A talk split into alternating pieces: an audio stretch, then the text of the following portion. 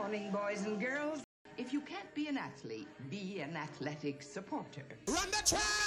Now for the really good news.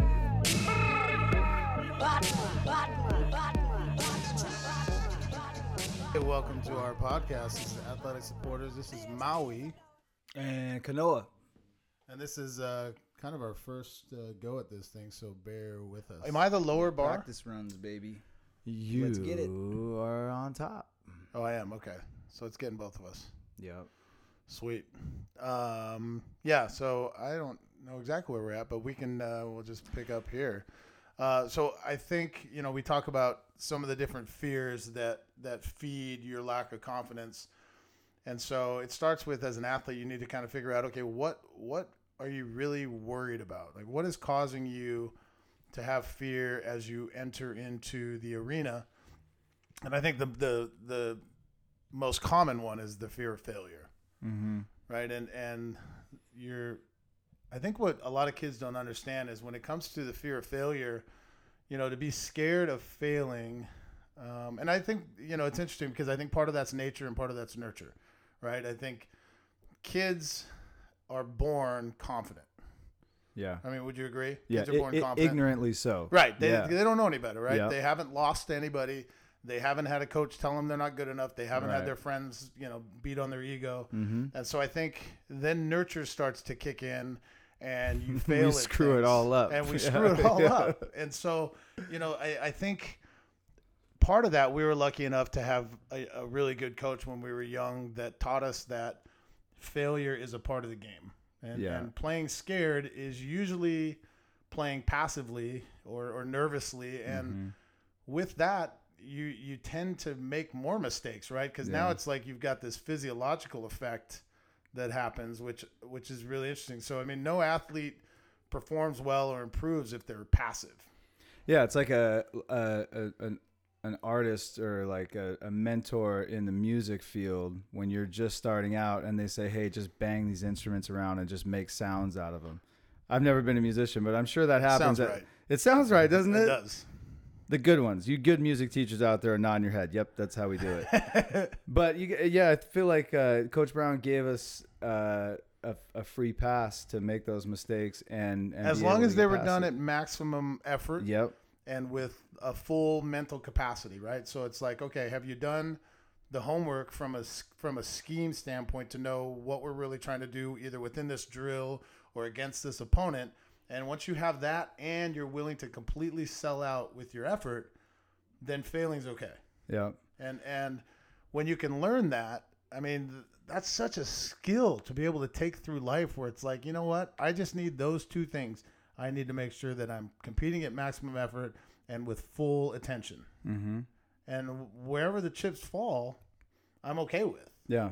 Um, and I think, you know, as a coach, that's one thing that I definitely try to teach my players is that it's okay to fail because that's part of the process of learning a new skill, right? It's about modeling, shaping, reinforcing, and but along, uh, you know, I, I mean, it's like you think about in a basketball game, a team goes down and tries to score. If they don't, that team fails on that possession, right? If that team goes down and scores, the defense fails on that position. So it's like there's going to be failure on every single basketball possession. Yeah. I mean, in- in baseball, you can be, you know, you can s- strike or, or not hit seven of 10 balls or seven to 10 pitches or, or, you know, at bats, and you're a Hall of Famer. Right. Totally. You're one of the best ever. Totally. I mean, that's a, that's a crazy thing. I saw something today while I was supposed to be working uh, on Instagram. I think uh, it, it was just a, a meme or something that came up, but it was. Uh, it said something to the effect of failure is a part of success. Failure is like a, nece- a necessary part of Right. success. You know, it's part of that process. Yep. Um, I and I I love that you brought up the um, preparation as being the probably the most critical component to confidence um, because everybody can relate to that whether you were an athlete or not. Uh, if you've ever been unprepared to take a test, you know you you were sweating bullets. Yeah. and- You're hoping you're sitting next to someone smart yeah, exactly. who did prepare. Yep. Um, so yeah, and I think I think one thing that kids, uh, athletes, and, and just people in life need to understand that there's no such thing as a perfectly played game. I mean, they just you know I I haven't coached or been a part of a game where you can't look at film and pick a lot of things apart that we didn't do right.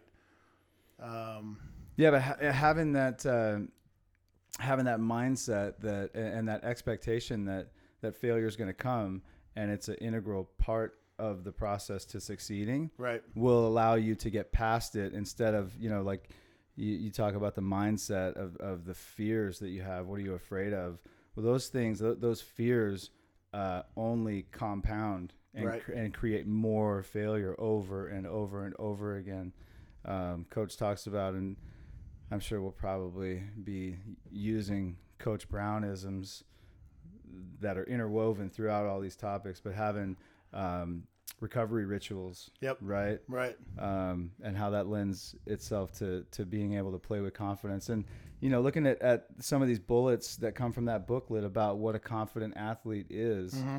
one who these are some of the the benefits of being a confident athlete. They perform better. They're stronger in pretty much every way. Yep. They're more likely to have fun. Which is a big one to me, right? Because I Yeah. think a lot of why we play sports is to have fun, and that gets lost in that nervosa of the fear of failing. hmm And I remember that that uh, brings to mind the saying he used to to always uh, share with us about having fun is being good. Right. You know, And it's a different connotation when you're seven years old than when you're 17. yeah, Uh, you know, having you know having fun when you're seven is okay. Well, let's play some games and you know let's all enjoy this moment and and we're having some fun memories and some laughs and yeah, there might be some gymnastics that are going on in the back of the line while we're doing a drill, and that's okay. But then when you get to be about 12 or 13, that definition changes. It's having fun is being good. yeah, for sure. And and if you lack confidence or if you're afraid to fail, uh, if you're afraid how you're going to be perceived by others during a uh, a game or a contest, um, then that only breeds more failure. Right. You know, Yeah, And- it's just and- compounded, compounded. and Yep. that fear grows and and you never get to enjoy the um, the the benefits uh, or the outcomes of of what confidence does and so like yeah co- confidence itself is a compounding thing Right. right, Yep. because it you're you're uh, you're relaxed out there um, you know your confidence is based on pe- previous success right. right? Preparation and previous success, and knowing Right. that like, hey, I've I've done this, I've been in these situations before, and I've succeeded, so I'm relaxed. I this can should be no out and just different. play. Yeah. Yeah, this should be no different. Well, and I think the other thing to talk about when it comes to the fear of failure athlete is there's some people, and you you know everyone that's listening can probably relate to somebody like this. Maybe it's you, but the the person that is doesn't doesn't want to go as hard as they possibly can, or they hinder themselves because they would rather have people say they'd rather go through life and have people say, "Could you imagine if so and so tried hard, how good they'd be?"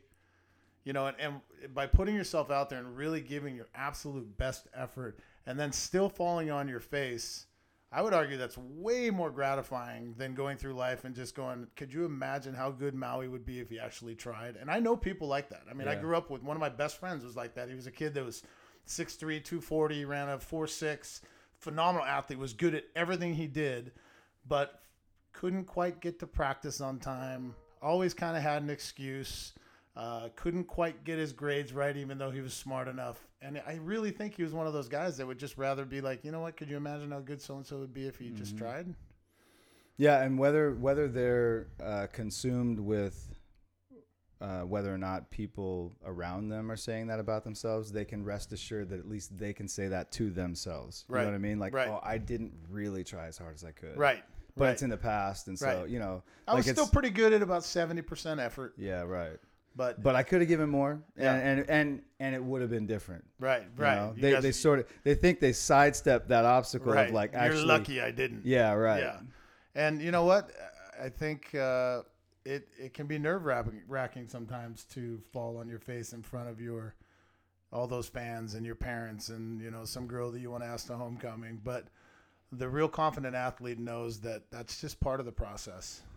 Dude, and I'll say, man, it's thinking about these topics uh, through the lens of delivering content in a podcast format has made me evaluate. I, I've been, you know, with having six kids, five of which five of which are, are in sports now. Um, It's a lot of driving. it's a lot of driving, and like I find myself, I'm watching four of them this weekend. yeah, yeah. I'm gonna be Uncle Buck. And I, I hope they tune into this podcast before their games because they could all, you know, I mean, who couldn't uh, stand to be more more confident, right? Yeah. Or or have their confidence tuned in a little bit better, For sure. whether they're overconfident or, lack confidence. Um, but it's really. Uh, it's comforting to know, like, when I'm thinking about all these different things, like, man, should I really be investing all this money, you know, and taking time away from other endeavors to invest in sports when you know sometimes as a parent as a coach as a player you can leave the game or the or the competition with a not so good feeling in your stomach and so it causes me to like evaluate like why am i doing this but coming back and, and honing in on these topics um, it reminds me how critical these these life lessons are and how Right. there's really no better forum than competitive team sports Right. to learn these things. Like Yep. there's no there's no better uh, you know uh, testing ground or proving ground. Right. You know Because it really doesn't. It doesn't matter what happens, right? So Right. it doesn't matter. So it's okay to fail, but it doesn't matter. So also, it takes a lot to really give everything to that. Because at the end of the day, you know it doesn't really matter, especially if you're somebody who's probably not going to get a scholarship or going to go make money doing this. So why would you do this? Yeah. right? And so, but the reward is so exponentially and will you will carry you through life in so many ways. And so that's why that's kind of the basis of our podcast. Is there's so many things that we can derive from our from our team sports experience that we apply every single day. And sometimes you just need to revisit it. Yeah. Yeah, and so it, it gave me, a, a, I guess, a renewed uh, sense of of why we're doing this and why we devote so much time and money and effort and all that stuff. Now it's a matter as a parent of channeling myself the right way, you know, and trying to get my point across and keeping the the outcome and the objective like squarely in my sights, you know. Otherwise, otherwise it's really not worth it. If it's just going to break down relationships between me and my kids It's not worth it. and they're not going to get the life lessons and I'm going to be frustrated, then yeah, don't book the trip to Florida. But you're lucky. Your for kids you. are your kids do a pretty good job of, of, of receiving that information and and I think you do a good job of framing it. And I think that's one of the reasons we do this is because we're dads and we want to get better at being able to del- deliver this information in an organic setting. Yeah. And so, what better way than than to have our millions of listeners uh, Yeah. hear it first? So uh, we talk about fear of failure. Now you got fear of success, and this is an interesting thing. And some people might not agree that it is actually a thing, but I, I, I think it really is. I mean, how many teams can you think of that year in and year out they lose in the quarterfinals, or they lose in the semis, or they lose in the NFC Championship game? It happens a lot, and I think a lot of it is based on these high expectations that it's like, oh my gosh, do I have to do this again? Am I? gonna mm-hmm. What if we win? Do we have to replicate that next year? Right. And you know, and I, I, look at our team, Eastside Catholic. We just won the state championship, and we've got most of our good players coming back. Now we we lost some great seniors and and just tremendous leaders and great kids, but we're gonna have some pretty high expectations coming into next year. Mm-hmm. And we're probably gonna have eight, nine Division One offered Power Five conference players. Mm-hmm. And you got to do something with that as coaches. And so I know as coaches we feel pressure. Yeah. Um, I don't think our kids do as much, but I think that's why they're good. Yeah. That's one of the reasons they're good. So interesting that one, right? Fear For of sure. success. For sure, because it's like it's it's so taxing. Like n- that's why n- not everybody gets to hold that trophy at the end of the year. Right. And when you look at all the inputs as coaches and as players, um, like you you're redlining so much, Yeah. you know, Yep. and you're pushing yourself to the limit so much that it can be daunting to think of having to run it all back from from Right. ground zero and doing it again. Yep. Um, it's tough. It can be tough to stare that down, you know. Yep. Yeah. yeah. Uh, sure. So the the next one is fear of injury, and I think, especially in football, and I and maybe in basketball too, but I I see it with contact sports. I mean, you know, both Kanoa and I have a karate background, and I think if you're not meeting pressure with pressure. You're not meeting force with force, and you can get into the whole inertia, you know, Yeah. immovable object, unstoppable force conversation. You will get into that stuff too, because you're like a friggin' you're like Alexa sometimes. Dude. oh man, I don't know about that. Get ready for that audience. Dude. He'll throw some he'll throw some definitions out at you that you'd be like, You know- what, dude? The fear of injury, though, I, I the kids that I see that tend to suffer some strange injuries are the ones that don't go as hard as the person they're competing against. Yeah. I, I will say from experience that um, uh, yes, there's there's that one, the one uh, that is tentative because they're just unsure, they've never done it before, like full go. Right. Um, the other is the fear of re-injury. Right. Or I've had an injury or I had a bad experience, and so I'm never gonna do that again. I'm Right. never gonna stick my face in there again. You Yep. know. Yep. And That's a tough one. Yeah. From you know, from a mental health standpoint, or just you know, mental toughness. Mhm. You know, I think about ACLs, and that's got to be one of the toughest things.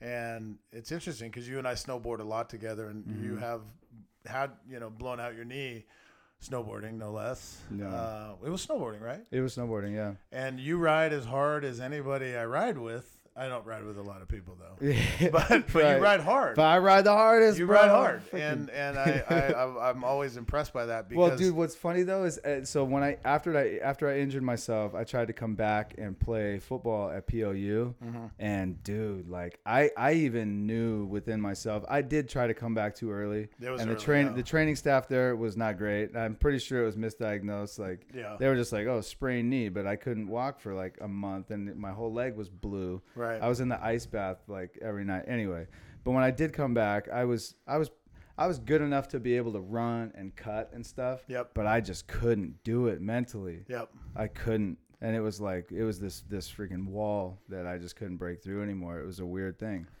Well, and I think you know when you when you have a fear of injury, you have a tendency to not take as many risks, right? You're not going to put yourself in the same position, and so and fewer risk equates into passive play, and which directly leads to less success. So Yeah. I mean, they they just tend to compound each other.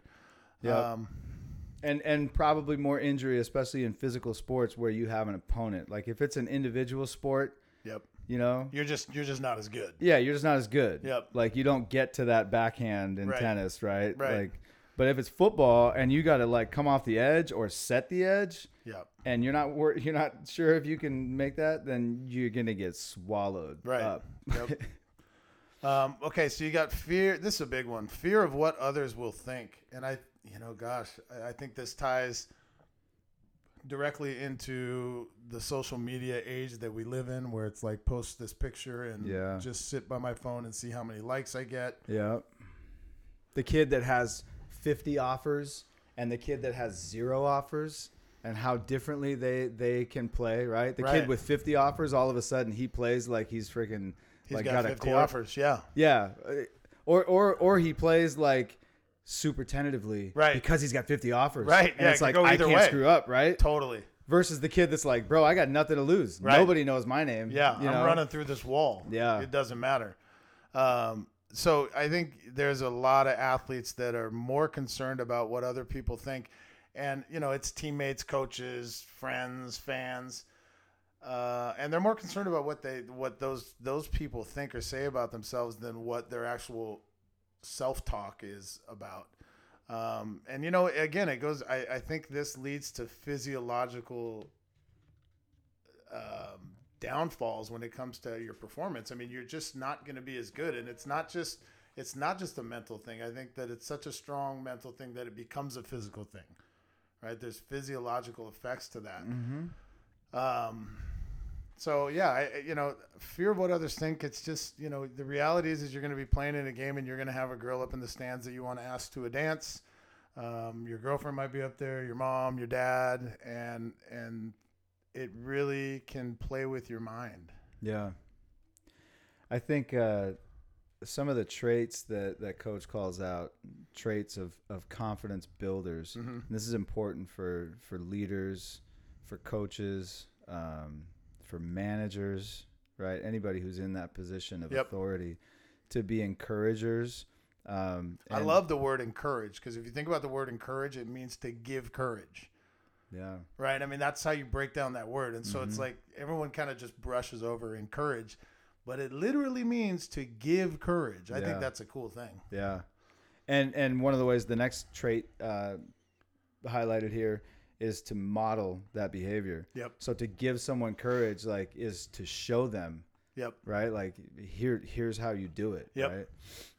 Um, and removing fear from competition, competition, like, just go out and play. Just, go play. Yeah. And that, you know, it kind of goes back to it's like the most competitive people I've been around, they tend to have the most fun. Yeah, Right, they're enjoying themselves. You can see them smile. It's like the, Yeah. the the arena is not too big for them. right. Can laugh when they trip over themselves and, Totally. and fall down. Where the other kid who like just barely gets off the bench is freaking out and mortified if he makes that same mistake. Right. Right. And a lot of people don't. Yeah, that's one thing. And I remember this. This reminds me of my first play high school football, and I was a tenth grader, and I was a tight end, and I shifted from one side to the other, and I tripped right when I. And I'm literally the only player moving on the field because I was in motion. And so I and I tripped and I got back up so quickly and I remember thinking, Dude. "Oh my gosh, all my friends are going to make fun of me. This is so embarrassing." That was my very first high school play at Lake Washington High School, 1990. Neck roll was Three- just pulsating. Oh, Neck yeah. roll was it was an era. I had, at I six had- yeah, inches, We bro. had the jersey tucked up. I mean, I look fly. You popped up so quick. So Did quick. anyone even notice? So they call no you one in out? the stands. I asked them because I, you know, we all go to McDonald's after the game, and I'm Yeah. like, "Tell me, you guys saw the first play," and everyone's like, "What happened? What happened?" Which tells me that uh, probably no one was really watching the game that much. But uh, it's funny how much stress you put on yourself because that really kind of stuck with me, and I'm I'm ashamed to say it, but it bothered me for a little while. I mean, it didn't affect me too much, but Yeah.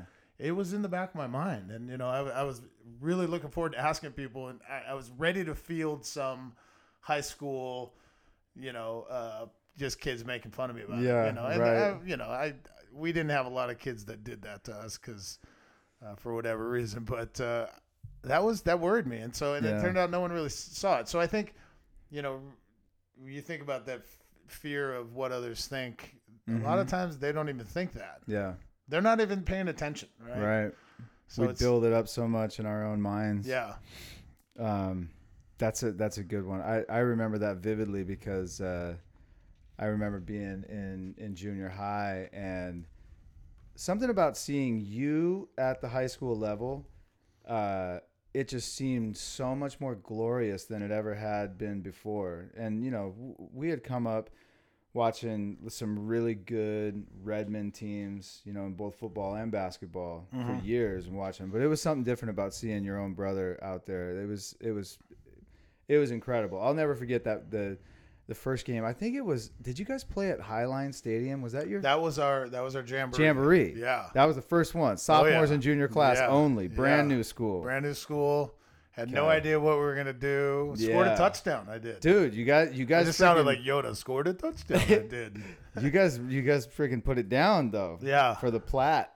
Yeah, that that one. That was there was. I mean, there were a couple of teams there that were tough, and so yeah, Yeah. that's that's interesting. So, uh, talking about confidence here, athletic supporters. Yeah, let's get back on freaking track here. Uh, no, this is good. This is old good. We, we yeah. riff. We I like it. Um, so I, I think one thing that I, I hope if you're listening to this and you're an athlete that you really understand is if you have a fear of failure, if you have a fear of what others say about you or a fear of success or whatever it is, the great news is is you have total control over your competitive mindset. So you can just decide literally by the end of this podcast that you want to have a competitive mindset. Yeah, and I think it's cool. It's not the end of the world. It's not something worth beating yourself up over. The fact that you, like for instance, you dwelling over tripping when you went in motion. Yep, it still sa- haunts it- me. It's it says that you care. Right. You know. Yeah. So it's a matter of like how you perceive those things and like like so what are you gonna do with it now? Like okay, dwell on it uh, just long enough to be able to fix whatever the mistake it was. If and if it just means you needed to just relax a little bit or have Yep. like some different pregame rituals. I blame the turf. I think there was thick paint Dude, on it the was- hash mark. L uh, Dub was one of the early '90s. You know, we were in that era where like AstroTurf, somebody was making a killing going out selling AstroTurf on you know in ra- Oh yeah. rainy areas. Well, and then they had turf shoes, and I feel like I those were just sticky sometimes, and it was dry, which Yeah. is weird. Dude, Yeah. AstroTurf and Salt. Oh, AstroTurf was the worst. And salt in the wounds. They were in Oh. cahoots, dude. It was the AstroTurf guys selling like you know What four- was the 40 salt grit for? sandpaper. Was the salt just to make us all miserable? The or salt was it- guy showed up right behind the turf guy, like, "Hey, bro, you got that? You, you need to absorb that. I got your solution, baby." Oh, So so yeah, competitive mindset. You can ch- you can choose to have it. It's much harder to become faster, to become stronger, or to really improve your physical skill set. Mm-hmm. But you can definitely can change your mindset. Yep. And I, uh, if you take one thing away from that from this podcast, I hope it's that. Um, you know, one thing that I think about when you talk about the com- competitive mindset is uh, from John Wooden's Pyramid of Success. The and it's I love this because Coach Brown and I'll never ever forget this, but I was in ninth grade and I was one of the captains of the junior high football team, and he had some of the leaders, not just the captains, but some of the, just the ninth grade leaders. Uh, he handed us different pieces of the pyramid of success and he would say so at the end of practice i got one that was competitive greatness and he said hey i want you to talk to the team about this tomorrow for five minutes two minutes whatever and i just want your take on it and it was really interesting because i love that he gave me competitive greatness and it basically just means being at your best when your best is needed and i think about you know Bro, you were a dude if you got that. that that's what I, I tell you. I That's felt pretty good. top This, of the yeah, pyramid, it's a baby. big deal. So I, didn't- I felt I didn't get that one. Um, but I, you know, I think about the state championship that we just uh, won, and Sam Adams uh, really displayed that competitive greatness. And Mm-hmm. but you've got to have competitive confidence to be able to really do that. And um, you know, and I think with that, you can you can talk about uh, the, you know, there might be some some game slippage between practice and an actual game setting, right? I mean, how many athletes have you been around or you coached? And I think maybe even, you know, that are in our family that we can talk about where they practice really, really hard and really, really well, Mm-hmm. but it doesn't quite carry over. And the, uh, the term that they use in the booklet here is game slippage. Yeah. You know, and it refers to just a slight drop in physical performance from practice to the game. And why does that happen? Yeah. you know and and i think it, you know it, it comes down to being able to practice at game speed which a lot of that falls on the coach Mm-hmm. but i think you can just decide that that's how fast you want to practice right Yeah. it doesn't it's it's separate of the coach Yeah, well, and like you know, we were talking with with Anuhea earlier, uh, my oldest daughter, who's a sophomore at Love Sumner High Anu. School. Big up, Noots. Um, but she she was pretty open in admitting that that the audience um, sort of changes her, and and she probably doesn't even realize how much so, right? But Yep. phys- physiologically, like molecularly, Right. she changes, and you can see it. Like if you were to film her with no one around in the gym doing the same motion, same action versus in a high school arena gym with parents, coaches, refs there, like two completely different things. Absolutely. Two completely different athletes. well and i think performance slippage is okay because you're going to play in games where athletes are just better than you Yeah. right? i mean Yeah. it's going to happen i mean Right. half the teams in america lose every night Yeah.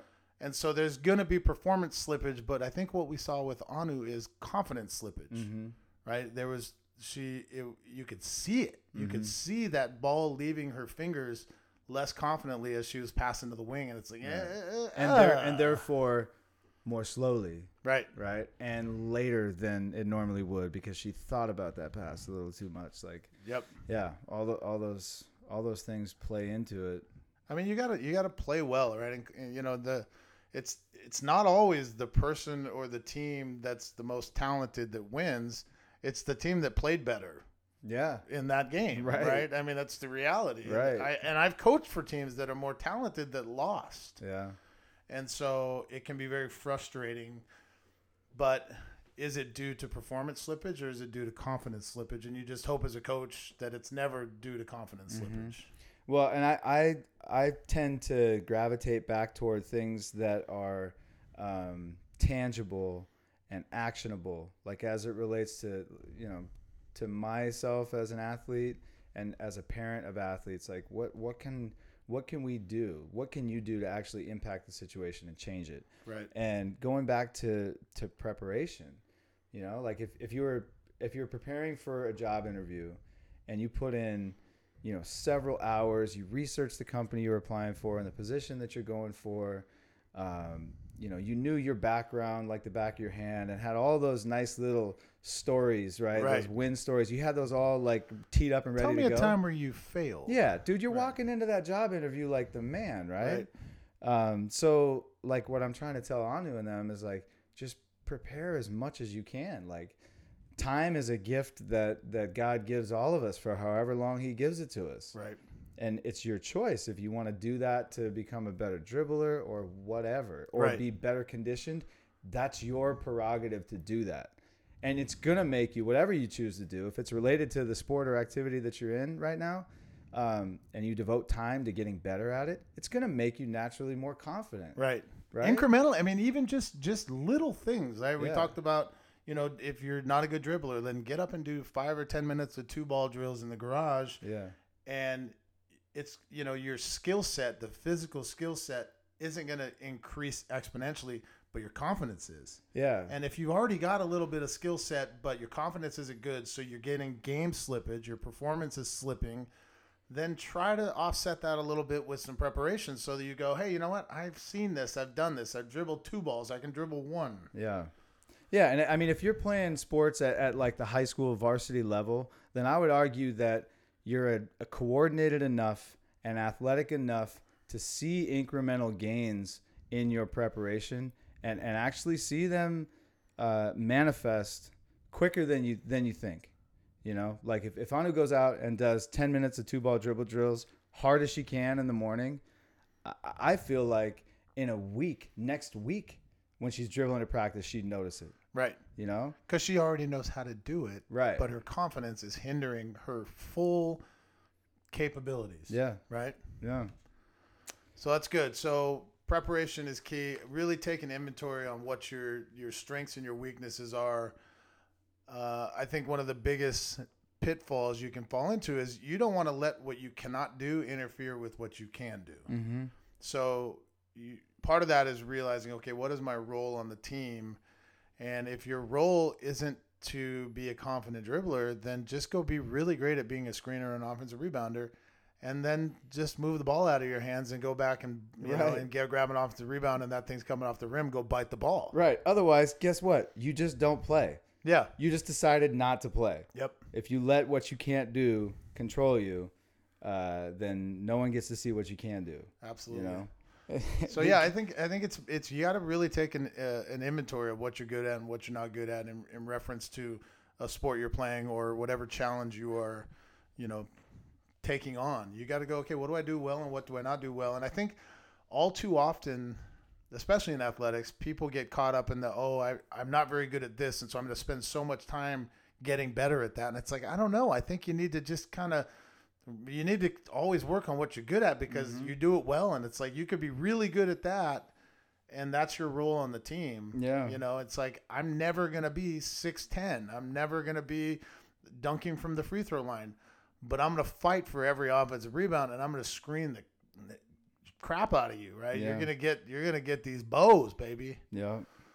I love what, what coach says here under under the mindset of confident competitors. Without the guts to take a chance, you can't play. no, you'll You- be on the sideline ha- yeah, you have to learn uh, to be fearless in, in that regard. O- otherwise, you'll you'll just uh, relegate yourself to to being a, a you know on the sidelines in the stands. confident athletes get to play and low confident athletes are on the sideline Yeah. You know, one one thing that I've seen with the team that I'm coaching now, with with so many talented athletes. In fact, we're going to have one on our next podcast. He's got like four thousand offers, and um, I don't know. He's got like ten thousand Instagram followers. I'm fairly confident he can walk on water, but we'll find out. Um, he, uh, but you know, there there's some fearless competitors that I get to be around, and it, they just love the arena and they love the battle, and it doesn't seem like any stage is too big for them, right? They're they're just they and they enjoy themselves. I mean, Well, I heard him before pregame of the state championship. Uh, he was talking with a teammate about something, and I don't know if the guy asked him if he was nervous or anything, or if he or, uh, if he was getting jitters, and he was like, "Man, I've gone against the best in the nation. Right. Like this is nothing. Right. This is a team we beat earlier this season. That's profound. Yeah. Yeah. I mean, right. You've seen it. I've seen this all play out, Yeah. and and I've won a lot yeah. of them, Yeah. uh, if not most of them. And you know, I think there's an interesting juxtaposition between fearless competitors that love the arena and they love the battle, and they're not afraid of failure, whereas the low confident athlete plays to not lose. Yeah. right? And you see that a lot with teams, and it's like that, just constantly looking up at the clock, and it's like, oh my gosh, we're up eight, and it's like there's two minutes left. We just got to hold on Mm-hmm. instead of just doing what you do, what you did to get there. Yeah.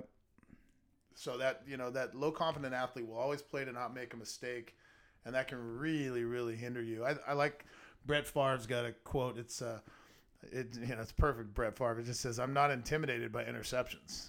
You know that guy would sling that ball anywhere. No kid that's you know 18 or under is going to actually know who we're talking about. Mm-hmm. Favre.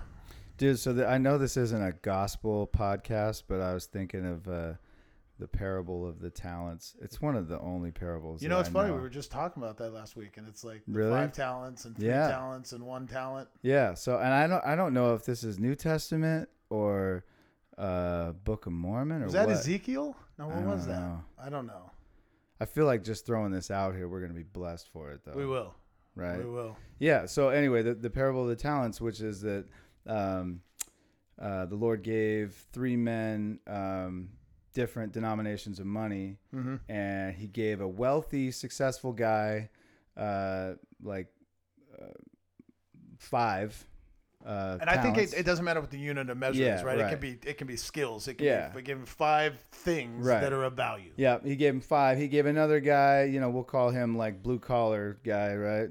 Uh, gave him two, and then gave this poor beggar one. Which, like, if you don't if you don't listen to the end of it, you're like, oh, that's just a that's an a hole, dude. Why didn't he give them all to the poor guy, right? Right. Uh, but the guy that the rich guy that he gave the five talents to, the guy went off and multiplied those, right? Right. And and and made made moves, made things happen, um, made way more out of those talents. Um, the guy that he was that he gave two to, I don't know what he do. He he did uh, he did something similar, but on sort of a lesser level. He was sort of like almost playing not to lose. Right. And the poor guy buried his, right? He was he was absolutely playing not to lose, right. you know, um, and he wasn't rewarded for that because he missed the point entirely, Right. right? It's Yep. like don't just don't just take this and say this is this is all it's ever gonna be. I've just got this narrow view. Right. right. It's like no, man, that, yeah, that's playing totally full of The fear. fear. of failure. yeah, Yeah. You just go, well, I'm gonna walk away with this Yeah. one as This is opposed to nut. making five, my making it twenty five. yeah, Um, you know, I one thing that always reminds me of Coach Brown, and he actually said this to me when I was in eighth grade, and I was starting to make some poor choices and hanging out with the wrong crowd, and it's that old uh, adage: uh, you hang with dogs, and you will end up with fleas. And so, and you know, a lot of people have different ways of saying that, where they, you know, they'll say, you know, you are the sum of the five people that you hang around the Mhm. most. Um, but you know, there's been times where I've coached basketball and I've kept some tough kids that might not have the most basketball skill set, but the other athletes just walk taller when they're with them. Right? Yeah. You can just see them when they walk in the gym, they just take air in their chest and they're just Mhm. like, "All right, we got him. Yeah, he might not be able to go five out cuz he doesn't have a lot of ball skills, right. but he will eat your face Yeah. under the hoop. And in fact, it reminds me of this kid Devin that I used to coach, and you remember him well. Mhm. But we had a rule with Devin, and he was so athletic, but his his offensive skill set was not there. Um, but the rule with Devin Unless was, he was around the rim, if he Yeah. if he could get you know two feet from the rim, yeah, but the rule with Devin was he couldn't take the first shot in a possession. right. That was the rule. So it told him two things. Uh, one, that he, coach probably doesn't have a lot of faith in my offensive skill set. But more importantly, it tells him that go get an offensive rebound and then you can eat it. Then it's all you can eat. Then it's a Right. Devin buffet. Yeah, because a lot of Devins on a lot of teams don't get to take any shot in their possession, Right. ideally, right? Right. If the coach Right. has his way. But Devin, it was like it was cool the what what you did. You were you were rewarding his effort and his and putting him in the right position to use his skill set. and it best way, absolutely right? blew up in my face one time because I think other teams started to realize what the Devin rule was, and he got a pass at the block, and he was wide open. He could have literally drop stepped and dunked it, and he looked at me on the bench. You Yeah, remember that? Remember when he looked at us and he's just like, uh, and he passed it out, and then I think they shot and missed it, and he grabbed the other one and then probably dunked it. But yeah, and and I laughed about that, and that's that's oh, those are the memories I absolutely love as a coach, Yeah. but you know, you hang with dogs and you'll end up with fleas. And, and so I think it's about surrounding yourself with confident competitors. You're going to be a more confident competitor. And, and you're going to go through life and you're going to have people that build up your confidence that are, that are confidence builders. And you're going to have people that are confidence cutters. And you need to know how to stand up for yourself against those confidence cutters. And I think part of that as a, as a young athlete is you need to learn how to you got to be comfortable talking to adults. I think you've got to be able to interact with a coach or a parent on an adult level that gives, you know, that'll give you strength. You know, it's okay to express your opinion and stand up for yourself, you know, as long as you're doing it in a relaxed but confident manner. And so, you know, I, I, I always respect kids that can come up and tell me how they feel in a mature way so that we can get somewhere. Mm-hmm. Um, you know, because you're gonna have confidence cutters. There's gonna be coaches that just don't say things the right way, or they mother f you, right? And and you've got to be able to train yourself to hear what is being said and not how it's said, and separate the oh my gosh, this person is absolutely attacking me, and it's like no, we're talking about what happened in the game. And if you're confident, you know that it's not that important. I mean, I think that's one thing that's amazing with confident athletes is they want to win as bad as anybody in the room, but they're okay with losing. Yeah. You know what I mean? That's a weird thing. It's like I don't think the most confident people are the people that cry after every single loss. Yeah. They they keep things into perspective because they prepared well. They practiced their butts off and they knew that they put everything out on the line and it's like what else is there? What are you going to cry about? Mm-hmm. So I, I think Yeah, that- dude. You know, it's, there there were a lot of times where I thought to myself, I'm like, uh, that there was maybe something wrong with me that I didn't get as emotional over uh, over losses right. as other people maybe did, or, or at least as other people showed. I, I questioned myself, like, do do I really care as much about it? And I think like just just hearing that and and looking at some of this content sort of confirms that no, I I just I knew that that some you lose, Right. you know, it's just the way it goes. They love to win, but they don't fear losing. The, Yeah. the confident athletes. I mean, I that's how you have to operate in life. But I do, but I do freaking, uh, you know, have memories of some of those plays that I left out there.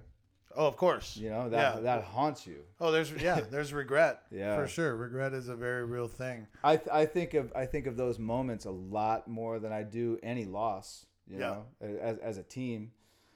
Um, I'm gonna go cry a little bit. I love the. Uh, I don't know how long we've been on this, John.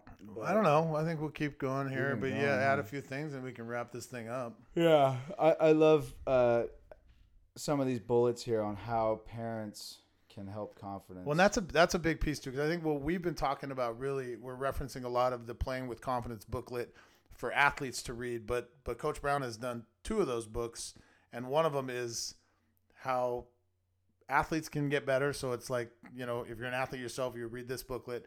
But if you're a parent or a coach trying to teach confidence, that's what those bullet points are from. Yeah, and and you know I'll, I'll just go through a couple of them that, that stand out. Uh, don't do things for for your kid, your athlete, that they can do for themselves. Um, don't protect them from failure. Encourage healthy risk taking. It it conjures up that chapter from Jordan Peterson's book that I think you were reading that. Mhm. I, I just finished that one. Twelve. It's Rules hard for to Life or read. something. It is. It's it's even harder. I mean, it's just to. it's a really intellectual book. I Yeah. feel I feel dumb. I know. I was reading it on the plane ride home from Cabo, and I'm like, He's I a literary. Intelligent. He's a literary master. Like his He knows vocabulary is everything. crazy. Yeah. crazy. Uh, but the chapter, uh, don't interrupt your or don't uh, stop your kids from skateboarding or something like Totally. that. Totally. Yeah, like you, you got to let your kids take some risks. And I think in, in that chapter, he talks about some kids that are like pretty high level skateboarders and they're doing some to to to the common man. These are death-defying stunts. Like they're, you know, kick flipping five stairs or ten stair rails, Right. and and probably some of the falls look pretty nasty. But like you've seen skate videos, you know, as Yeah. a um, as They a former hammered. Zumiez manager. Yeah. Well, Uh, shout out Tom Campion. Shout out to Zumiez. Shout out to Tom Campion. Um, but like those guys, they've learned how to fall, right? Right. If you or I went out there and kick flipped the 10 stair, we'd break our freaking shit. Yeah, Like, we'd be done. everything, We'd be done. Yeah, we'd be done. But like, yeah, they, they they're in their element. They're doing their thing, and so to them, it's healthy risk taking, and that's and the fact that in the in the uh, chapter, he's like he calls out the fact that they're not wearing helmets because it's not cool Yeah. but it also ups the intensity factor. You know, it's uh, Well, I mean, the fear of failure too. It's kind of like as a parent, why would you, why would you not let them take risks, especially in we're talking about high school athletics, even at a high level like Eastside Catholic, where we're ranked number one in the state and all this stuff. It's like if they fail, they just show up to practice the next day. yeah, I mean, that's really it, right? There's no, I mean, it's just when you really think about where your kids, where you want them to take risks. I'm thinking it's there, Mm-hmm. right? I don't want them to take risks with schoolwork and other things like that. Like that needs to be dialed. yeah. And the thing that that I like pull my hair out about sometimes, because I ha- I have a couple of kids that that I, I think they would admit uh, that that they that they hold back a little bit, you know, in competition. And the real risk is that opportunity cost. It's Right. what you it's it's what you don't give Yep. on the field, right? Yep. Because like, yeah, dude, if you if you bust your teeth falling on the floor, like you can fix your teeth. You know, you can get implants. You can get you, can get that grill looking nice, but Right. but you can't go back in And time. and- fronts. yeah, you you can't go back in time and sell out again. You can't bring all those people back in the gym and say, "Hang on, I actually can do this better. You know, Yeah. I can play harder. Everyone come back." Right. Like it just doesn't it doesn't happen again. Well, and and you know, just that first bullet point: don't do things for them that they can do for themselves, and that's something as simple as packing their baseball equipment in the bag, right? I mean, Yeah. they go to practice that day and they don't have their catcher's mitt. Yeah. That probably won't happen again. And Right. we're talking about kids that I mean, that's not a hard thing to do. Yeah. Um, but They to- go with Farmer Fran and have to run laps, and it's like, there you go, There you kid. go. Yeah. you, you won't do it next time. and you know, it- going back to Jordan Peterson's book, uh, Twelve Rules for Life, is that what it's called? Right. So, yeah, I think so. uh, great book. Uh, but if you want your kid to be able to cut an apple, they have to cut apples. Right. Right. Yeah. I mean, if you want them to be able to use a stove, then you got to use let them use a stove. And so, Mhm. and I think that's one thing with society these days that's really really tough is we are just coddling kids, and I'm Right. guilty of it myself. Yeah, me too. But you need to hand them a knife and say, "Here, Yeah. go cut the apple." I mean, we just, uh, you know, our generation that wasn't as big of a problem. Were our parents just lazy, or did they not? dude. It's like w- when you go camping and you're camping next to some family that's like a little little country, you know, and you Mm-hmm. see like an 11 year old kid like changing the oil on mom's right, van or something. ripping like, up the chainsaw. Yeah, and we just stand in awe. Like, how did you teach your kid how to do this? Right. Was there were there training courses? This like, like no, just you know, Jed was just out there just dinking around with a saw one day. He's fine. He'll be fine, He's got a lot of Jeff. in him. dude. Yeah, I, I'm I'm trying to get better at that, but uh, but it's hard because uh, yeah, I I don't know. It's a society because you don't want them to cut their fingers off. Yeah, I mean, there's a lot of things, but I don't know. I feel like there's not a lot of kids walking around with no fingers. Yeah, Right? I mean, so But there, yeah, and there's clearly no better way for kids to learn than by doing. Like You gotta know, do it. Yeah, you you gotta. you got to 'em go. release. You got to release them to uh, the whole situation. They got to release them to the game, release them to the coach, release them to the team. Hey, I gotta, I gotta say, I think this was a pretty good first podcast. dude. I yeah. We weren't as funny as I thought we were gonna be. This was a little, but this is a serious subject. Confidence. yeah. We sprinkled in a few laughs. I think what we're gonna find is when we bring in somebody serious to talk about something they're good at talking Then we'll about. be the boneheads. that we yeah, yeah. We'll be not paying very much attention, just Yeah. waiting to freaking just waiting for that next joke Yeah, and just boy. throw some daggers at them. uh, so again, no, this is good, dude. the, um, the the booklet is playing with confidence by proactive coaching, uh, written by Bruce Brown. This the one we were referring to today was for athletes to read. Um, there's another one that's playing for confidence and it's uh, playing with confidence and it's referring to parents and how you actually teach it. But I think it's extremely pertinent in the society that we're in. I don't feel like we are getting more confident as a society. I think it's the other way around.